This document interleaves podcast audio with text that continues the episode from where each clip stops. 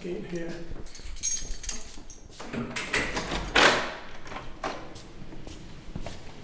er så lidt susen fra Ja, er klimaanlægget. Kan jeg lige få dig til at sige, hvor vi er, hvor vi er henne lige nu? Ja, vi er i øh, et af, af konserveringsværkstederne. Har vi billedet? Det er jo øh, den hellige Margrethe. Det er hende, man ser her i, i, i forgrunden. Den store hovedperson. Se den blå dragt her. Øh, der er i de mørkeste skygger af den blå sådan nogle ligesom lidt hvidlige udblomstringer. De er ikke mørke mere, de er sådan grålige. Kan du se det? Ja. Ikke mørkeblå, det samme hernede. Det var tydeligt her. Det var sådan set der, det, der, gav, der affødte de her undersøgelser. Her kan du se, se lille bitte prik der, der er taget en prøve ud, som bliver, eller er blevet analyseret. Det samme heroppe. Det der på størrelse med punktummet i, i, i en trygt tekst. Ikke? Det er uendeligt lidt, der skal til.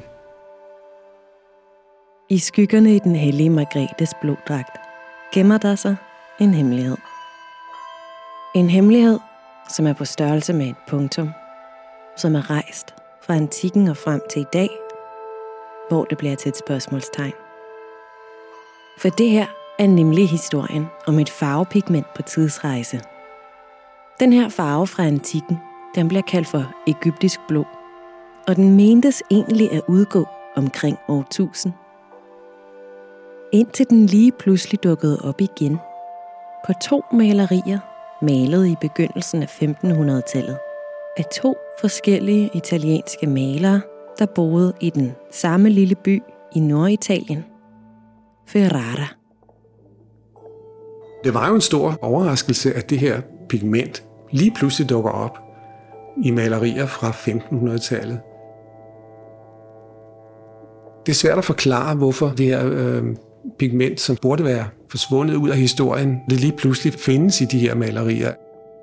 Og et af de her to malerier, det hænger i dag på Statens Museum for Kunst.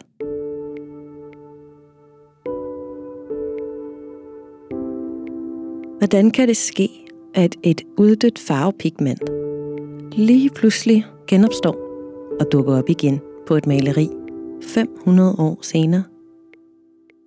Du lytter til Mysterier fra Museet. En podcastserie produceret af mig, Christine Rony, for Statens Museum for Kunst.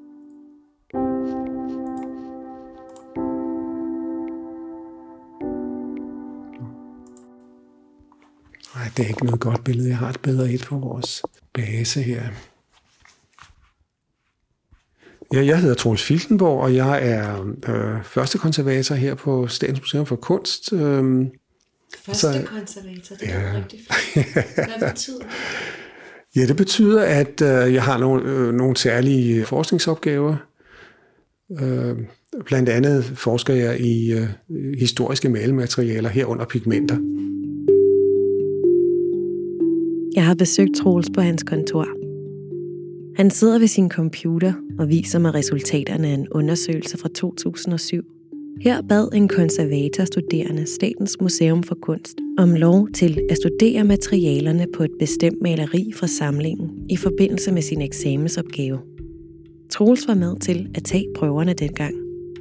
Billedet forestiller den katolske helgen, den hellige Margrethe, som levede i omkring 300-tallet i Antiochia. Man ser hende stå øh, og træde på faktisk en, en, en djævel her, og i baggrunden ligger der også en drage, som hun også vandt over på grund af sin tro. En romersk guvernør gjorde tilnærmelser til den fattige Margareta og tilbød hende giftemål, hvis hun frasagde sig sin kristne tro. Det nægtede hun, og derfor blev hun tortureret og smidt i fængsel. Her viste djævlen sig for hende. Hun gjorde korsets tegn, og så forsvandt han. Ved hendes senere henrettelse bed bødlens økse først på hendes hals ved andet forsøg. Det er bare sådan i grove træk hendes historie, som er fortalt på det her store billede, der er malet på poppeltræ. På maleriet er der malet en papirseddel, som ligger ved den hellige Margrethes fod. På sedlen står der med romertal årstallet 1524. Og den er malet af en maler i Ferrara, som hedder Giovanni Battista Benvenuto, øh, men som normalt går under navnet Ortolano. Og vi ved ikke hvorfor, men det betyder sådan noget som køkkenhavegartneren. Man ved ikke, hvorfor han har det tilnavn. I samarbejde med Konservatorskolen blev der taget forskellige prøver af maleriet der i 2007. Man borede for eksempel bitte små stykker af farvelaget ud af maleriet. Der blev taget forskellige prøver af farvelaget for at finde ud af, hvordan det var malet og hvilke farvestoffer, der var brugt. Også fordi, øh, jeg ved ikke, om du kan se nogle af de mørke skygger, der er i hendes blå dragt. De har sådan lidt grålig, næsten sådan lidt mælket udseende. Og en af hensigterne med at tage de her prøver var også at finde ud af, om man kunne forklare, hvorfor de skygger havde ændret sig på den der måde. Så der blev taget forskellige prøver, og øh, blandt andet de her mørke skygger. Og dem kunne man så sætte i, i mikroskopet, og det er et billede af et tværsnit af en af prøverne. I sådan en farveprøve kan man se de forskellige lag, som maleren har brugt til sit værk. Nederst er der typisk den hvide grundering, som maleren har brugt til at overmale lærredet med. Og derfor er malingen så bygget op i lag for at opnå den ønskede farvetone og struktur i maleriet. Det er jo en meget lille prøve. Øh, Hvad er det for en enhed? 100?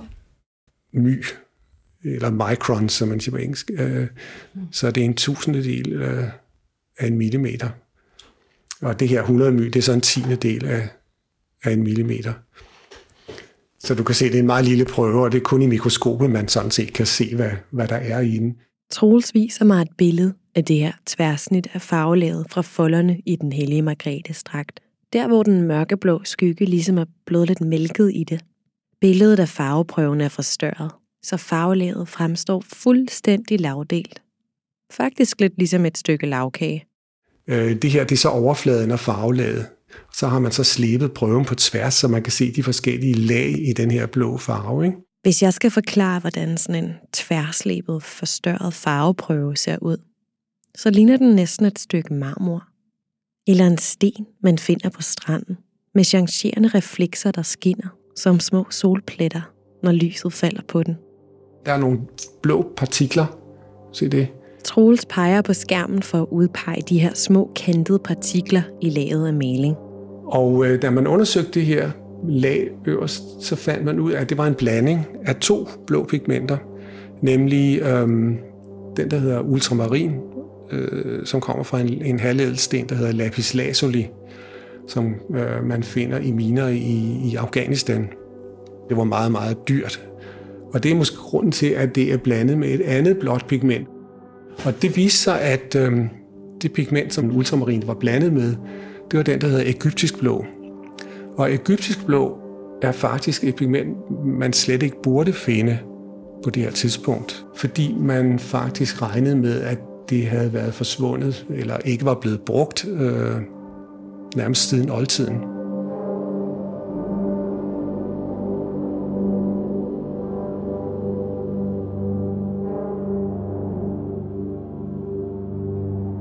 Den her maler ved navn Ottolano havde altså blandet et pigment, der kunsthistorisk set ikke eksisterede længere i sin blå farve, da han skulle male den hellige Margrethes blå dragt. Ægyptisk blå. Det er måske lidt svært at begribe, hvorfor det her det var så stor en opdagelse for konservatorerne i København. Men indtil da, der havde forskere verden over altså brugt egyptisk blå som et slags pejlemærke, når de skulle vurdere et kunstværks alder. Så hvis der var blevet brugt egyptisk blå på et maleri, så måtte det enten være fra før år 1000, eller også så måtte det være fra nyere tid, hvor man med ny teknologi havde afluret den kemiske komposition af egyptisk blå og altså kunne genskabe det. Så man kan forestille sig, at forskere og konservatorer verden over, de har stået og kløet sig sådan lidt undrende i håret, da konservatorskolen gjorde det her fund på Statens Museum for Kunst. For hvordan havde Ortolano fundet det her pigment? Eller havde han selv lavet det?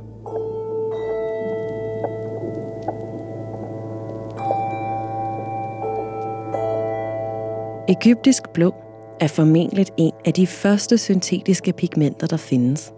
Altså en af de første farver, der er blevet fremstillet af mennesker. Og man fremstillede det i store træk ved at opvarme øh, kover og en kalkholdig forbindelse, for eksempel pulveriseret øh, kalksten, og så kvarts.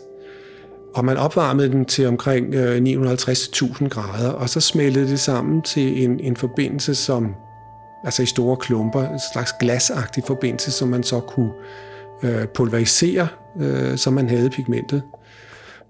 Altså den, øh, hvad skal man sige, den teknologi, den kendte man altså i det gamle Ægypten.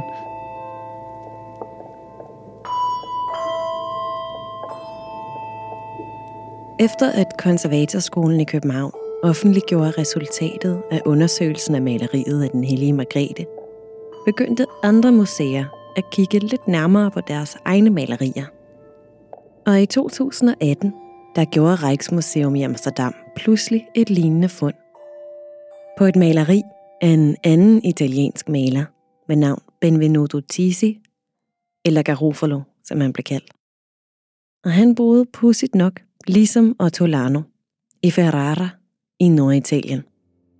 Han havde malet sit maleri af de vise mænd, der besøger Jomfru Maria og Jesusbarnet, Adorazione dei Magi, i 1530'erne. Altså små 10 år efter, at Ottolano havde malet den hellige Margrethe. Og spørgsmålet er så, om Ottolano og Garofalo kendte opskriften på egyptisk blå, eller om de på en anden måde var kommet i besiddelse af farvepigmentet. Jeg spørger Troels, hvordan han tror, at de her to kunstnere har fået fingrene i det uddøde blå pigment. Vi kan simpelthen ikke forklare, hvorfor det er. Om man har genopdaget øhm, denne her metode til at fremstille det kunstigt, som jo ellers var forsvundet for flere århundreder siden, eller om man har fundet nogle vægmalerier eller noget arkeologisk materiale, og så har genbrugt det. Altså det kunne jo også godt være, at man simpelthen havde fundet nogle kugler af, af, af stoffet, øh, og så pulveriseret til pigment. Øh. Hvor skulle man have fundet? Ja, i jorden. Fordi man har fundet det. Øh, arkeologerne finder det stadigvæk en gang imellem i vores dage. Øh, man har fundet det i, i Pompeji, og man har fundet det i Nemi i, i nærheden af Rom. Og som sagt også i vægmalerier fra, fra 600-700-tallet. Så øh, man kan jo sagtens have set det et eller andet sted, og så tænkt, hov, her er noget pigment, vi kan genbruge. Og så simpelthen skrabet det af, af væggen. For at undersøge sagen nærmere, beslutter jeg mig for at opsøge endnu en forsker. Sådan en svejserknivsforsker, som både ved en del om egyptisk blå, om arkeologi og om det antikke Ægypten. Jeg hedder Cecilie Brøns. Jeg er seniorforsker her på Ny Carlsberg Glyptotek, og jeg er uddannet klassisk arkeolog, og jeg arbejder med farven på antik skulptur. Jeg besøger Cecilie, fordi jeg gerne vil vide mere om det her pigment. Hvad er det blevet brugt til i antikken? Man brugte det til stort set alt. Det var meget, meget, meget udbredt til at male på skulpturer for eksempel. Også arkitektur, men især skulpturer, som er det, jeg primært interesserer mig for. Hvis man har været på Glyptoteket i København, så husker man formentlig de her kridhvide marmorskulpturer, som museet er fyldt af. Men de plejede ikke at se sådan ud, fortæller Cecilia. Jeg tror, der er mange mennesker, i hvert fald når jeg taler med forskellige mennesker om mit arbejde, så er der mange, der stadigvæk bliver overrasket, og netop også siger, at de kan faktisk bedre lide den her hvide marmor. Det, det er jo også, de er jo også meget, meget smukke, men de er jo på den måde egentlig kun et, et skelet, kan man sige, fordi de har jo været bemalet i alle mulige farver med farverige dragter og hudfarver, hårfarver og hvad ved jeg. Lidt ligesom øh, hvis man kommer i København for eksempel og går over i Paladsbiografen for at se en film. Den er meget flotte, farverige bygning, øh, der er udsmykket af Paul Gernes. Den minder lidt mere om det, altså hvis det kan give en idé om det. Men der har virkelig været, været, været smæk på farverne. Egyptisk blå blev både brugt til at male, ja, blå, men også til at blande i andre farver for at opnå særlige nuancer. For eksempel for at skabe en kølig tone til hudens farve, eller til at gøre den røde farve i blodet mere dyb og kompleks. Men man har så på et tidspunkt holdt op med at male marmor. Ja. Man kunne jo overveje at begynde igen. ja.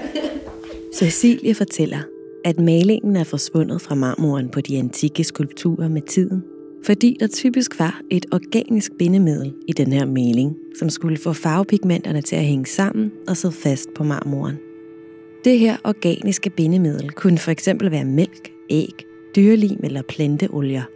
Altså materiale, som uværligt vil blive nedbrudt og falde af skulpturen, når den har stået ude i regnen eller ligget i jorden i mange tusind år. Og derudover, så der også på et tidspunkt sket et skift i æstetikken omkring nyklassicismen i 1700-tallet og 1800-tallet, hvor man begyndte at foretrække den hvide marmor frem for den bemalede. Så når antikke skulpturer blev udgravet arkeologisk og skulle sælges, så kunne kunsthandlerne ligefrem finde på at afrense dem for farverester, så de forekom fuldstændigt rene og hvide. Og det er jo rigtig, rigtig ærgerligt, når man øh, forsker i antik bemaling selvfølgelig, men øh, sådan er det jo en gang imellem.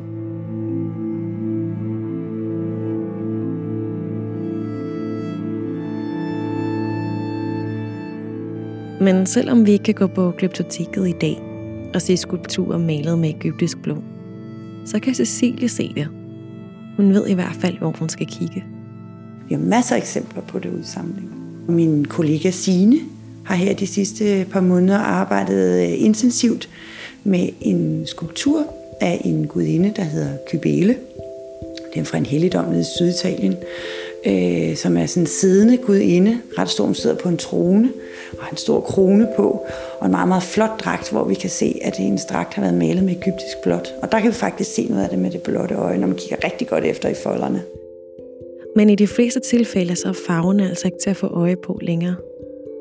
Medmindre man har det rigtige udstyr. Og lige netop med egyptisk blåt, så er der en bestemt metode, der hedder Visible Induced Luminescence, der er rigtig god, og den kalder vi bare VIL, fordi det er meget nemmere. Så VIL-metoden.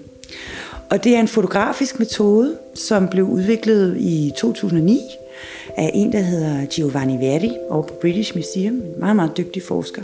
Og det er en meget brugbar metode, fordi det er som sagt en fotografisk metode, hvor man altså bruger et kamera med et særligt filter, og så bruger man en særlig lampe. Og så kræver det også, at man slukker lyset faktisk, så man står og fotograferer i mørke med sådan en bestemt lampe.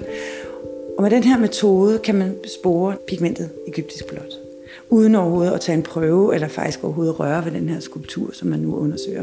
Og den her metode kan påvise brugen af egyptisk blåt, hvor man ikke kan se noget som helst med det blotte øje. Det er faktisk ret utroligt. Øh, altså pigmenter i så små koncentrationer, der ligesom har indlejret sig i marmoroverfladen. Så når man står og kigger på skulpturen, selv helt tæt på, altså med sin lup, eller hvad ved jeg, vil man altså ikke kunne se øh, den her blå farve overhovedet. Men det træder frem, når man bruger den her fotografiske teknik. Det bliver faktisk selvlysende i et, et bestemt spektrum. Det luminiserer. Jeg præsenterer Cecilie for Troelses teori om, at malerne fra Ferrara har skrabet blåt pigment, der så senere skulle vise sig at være egyptisk blå, fra vægmalerier eller skulpturer. Eller måske fundet en klump pigment i jorden i forbindelse med en arkeologisk udgravning. Jeg tror ikke, at de har skrabet det, altså bemaling af noget andet og genbrugt det. Jeg kan ikke udelukke det, men jeg, jeg tror det ikke. Altså, den mest logiske forklaring, der falder mig ind, er, at det pigment faktisk aldrig rigtig har været forsvundet. Jeg synes, det kunne være ret interessant at prøve at finde ud af, hvis man har undersøgt nogle genstande fra 900, 1000, 1100, 1200, 1300, om vi så ville finde egyptisk blot. Det synes jeg kunne være ret interessant. Jeg synes, det ville være en logisk forklaring, hvis det faktisk har været der hele tiden, øh, i stedet for at man ligesom genopfinder det, eller man er faldet over et, et lager, et hemmeligt lager et sted. Er den egyptiske blå uddød fra kunsten, genopstået i to malerier i midten af 1500-tallet og forsvundet igen? Eller har Cecilie ret i, at den aldrig rigtig har været væk? Vi har bare ikke let efter den. Jo mere jeg tænker over det, jo mere kommer begge svar til at virke ret syret. Og det fører mig til et nyt spørgsmål, som jeg er nødt til at sige højt. Hvorfor er det egentlig overhovedet vigtigt, om det er den ene eller den anden nuance af blå? Når jeg for eksempel står og ser på maleriet af den hellige Margrethe og kigger på hendes dragt, så ser den jo bare blå ud. Jeg kan ikke med det blotte øje se, om der skulle være blevet brugt det ene eller det andet eller det tredje pigment. Så hvad betyder den viden egentlig? Hvornår bliver det betydningsfuldt at kende pigmenterne? Troels fortæller mig, at den viden faktisk nogle gange kan være et spørgsmål om liv eller død. For eksempel den hvide farve, man brugte øhm, langt op i 1800-tallet, det var en blyforbindelse, det vi kalder blyhvidt. Og øh, den, er, den er meget, meget, meget giftig. Og øh, når man så skulle stå der og, og blande farver, eller havde en assistent til at stå og gøre det hele dagen, og rive farven, som man sagde, øh, øh, så kunne de også gå, gå hen og, og indånde noget af det, øh, og få det på huden og alle mulige steder. Så øh, der er ingen tvivl om, at nogen af dem har nok haft nogle blyforgiftninger. Jeg er sikker på, øh, hvis man undersøgte øh, skeletterne af nogle af de her gamle kunstnere, eller deres assistenter eller, eller, eller medhjælpere, så ville man nok kunne finde nogle, noget blyindhold der, som måske stammede fra, fra deres erhverv. Så før i tiden kunne farver og pigmenter være livsfarlige. Senere har man arbejdet med at udvikle mindre skadelige pigmenter. Men de fleste farver er, i en eller anden forstand, giftige. This is Vanta Black, the blackest black ever created. Jeg har fundet en YouTube-video fra BBC, hvor en ivrig mand med cykelstyrs overskæg fremviser et stykke krøllet sølvpapir. På den ene side er det malet med noget, der hedder Vanta Black. Manden vender og drejer sølvpapiret, så man kan se det på begge sider. Og på den side, der er malet med Vanta Black, kan man slet ikke se strukturen i det krøllede sølvpapir. Det er fuldstændig sort. Som et sort hul. Well, it's uh, blacker than anything you can imagine. Um, it's so black you almost can't see it. Um, it has a kind of uh, um, unreal quality, and I've I've always been drawn to rather exotic materials because of what they make you feel. Og det her, det er kunstneren Sir Anish Kapoor. Han er blandt andet kendt for at lave skulpturen Cloudgate, eller Sølvbønnen, i Chicago. Og han har købt rettighederne til den her sorte farve, Vanta Black, som er udviklet af Surrey Nanosystems. At least I could compare it with a black hole. Farven består af en særlig nanoteknologi, som optager 99,96 procent af lys. Og Kapoor har sikret sig, at ingen andre kunstnere må bruge Vanta Black. Det var der en anden kunstner, Stuart Semple, som blev lidt fortørnet over. Han følte sig udelukket fra det her fascinerende sorte pigment. Så han udviklede sin egen farve, the pinkest pink. This is the world's pinkest pink paint. It is a super rich fluorescent pigment that reflects bucket loads of light. It's brilliant. Og satte den til salg på sin hjemmeside med disclaimeren. When you click to buy this, you're going to have to agree to a legal declaration that you're not Anish Kapoor, you're not associated with Anish Kapoor, and to the best of your knowledge, information, and belief, this isn't going to make its way into the hands of Anish Kapoor. Det lykkedes til trods for det alligevel Kapoor at få fingrene i en dåse pink, døbe sin lange finger i den og poste et billede på Instagram med teksten Up Yours. Så på en eller anden måde lader farver til at placere sig i et spektrum imellem vanvid, følelser og kemi.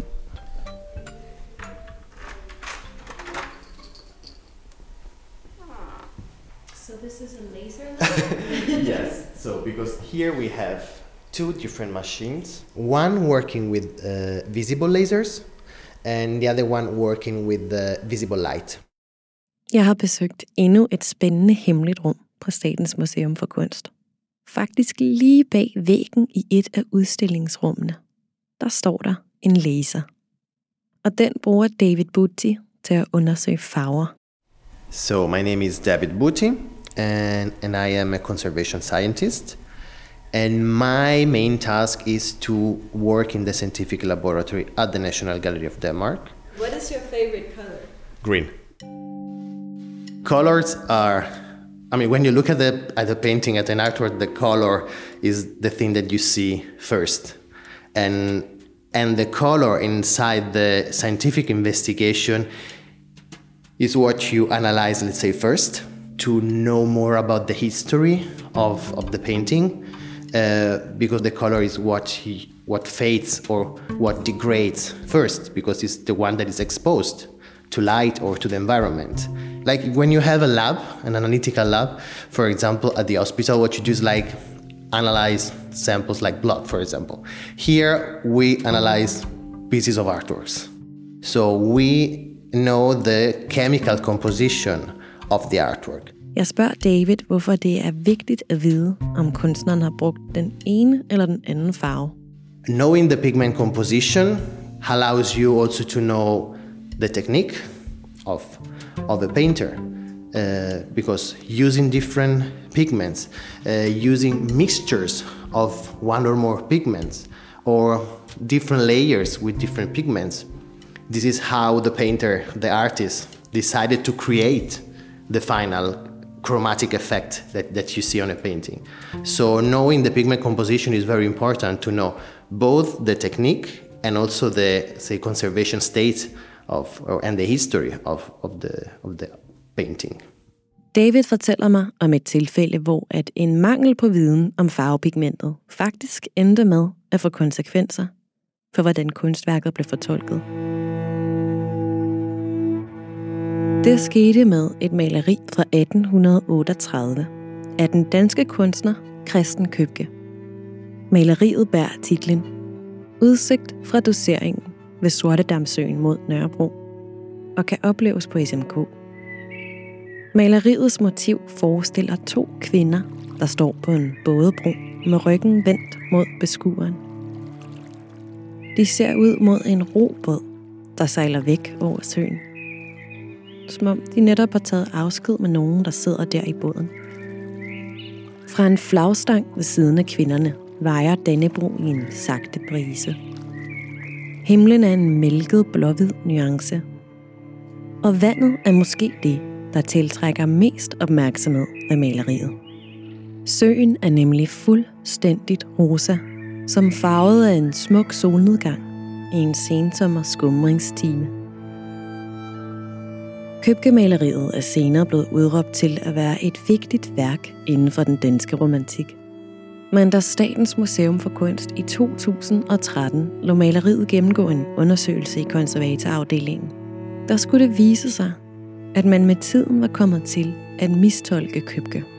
Han havde slet ikke malet søen i den lyserøde farve, som gav maleriet det status i romantikken. Men han havde brugt pigmentet preussisk blå til at male sin sø, og han havde blandet noget hvidt i den. Og den her kemiske komposition gjorde, at søen med tiden fik en mere og mere lyserød tone. Ved hjælp af prøver og digitale rekonstruktioner blev det tydeligt, at søen oprindeligt havde været malet i en gråblå nuance. Så scenen, der udspiller sig der ved Sorte Damsøen, skulle i virkeligheden henligge i dagslys. Og det er som om, at det ændrer lidt ved den fortælling, der udspiller sig på maleriet.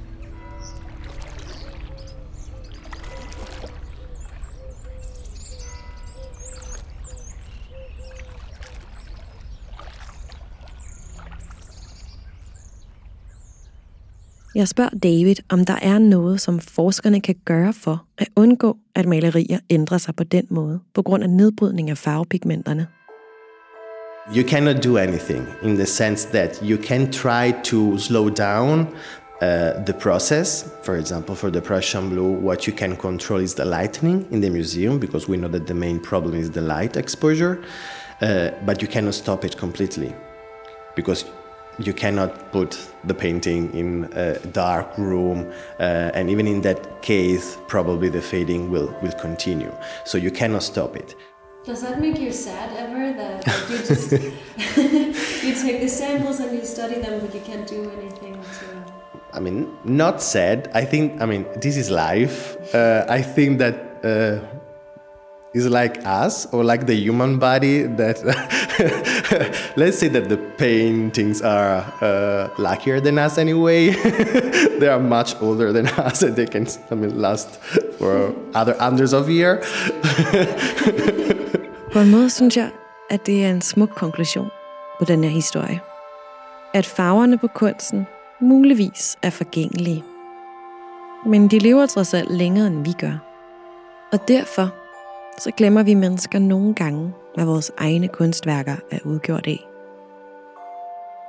Der findes simpelthen ikke nogen forklaring på, hvordan at Ottolano og Garofalo har fået fingrene i egyptisk blod i 1500-tallet i Ferrara. I hvert fald ikke endnu. Det kan jo godt være, nu hvor man er begyndt at kigge lidt efter det, at man så finder det i nogle flere tilfælde. Og ja, hvis man begynder at fokusere mere på at anvende de her, for eksempel VIL-metoden, måske vil man finde noget. Det kan være, at vi skal gå i gang og kigge på nogle andre perioder. Løsningen ligger måske lige foran os. Eller også, så hænger den indrammet på væggene. På Statens Museum for Kunst.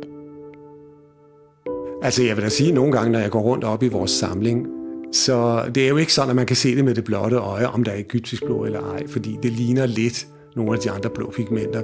Men nogle gange, når jeg går derop, så tænker jeg, jeg vide, om der kunne være egyptisk blå i det her maleri også, eller i det her maleri.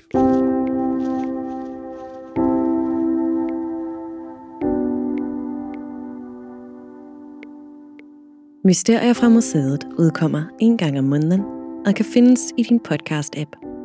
Hvis du abonnerer, så får du automatisk næste afsnit, når det udkommer.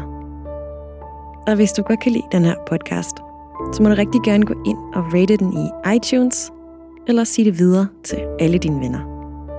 Hvis du gerne vil se et billede af maleriet af den hellige Margrethe, læse mere om egyptisk blå, eller måske se, om jeg har ret i min beskrivelse af, hvordan et tværsnit af en farveprøve egentlig ser ud.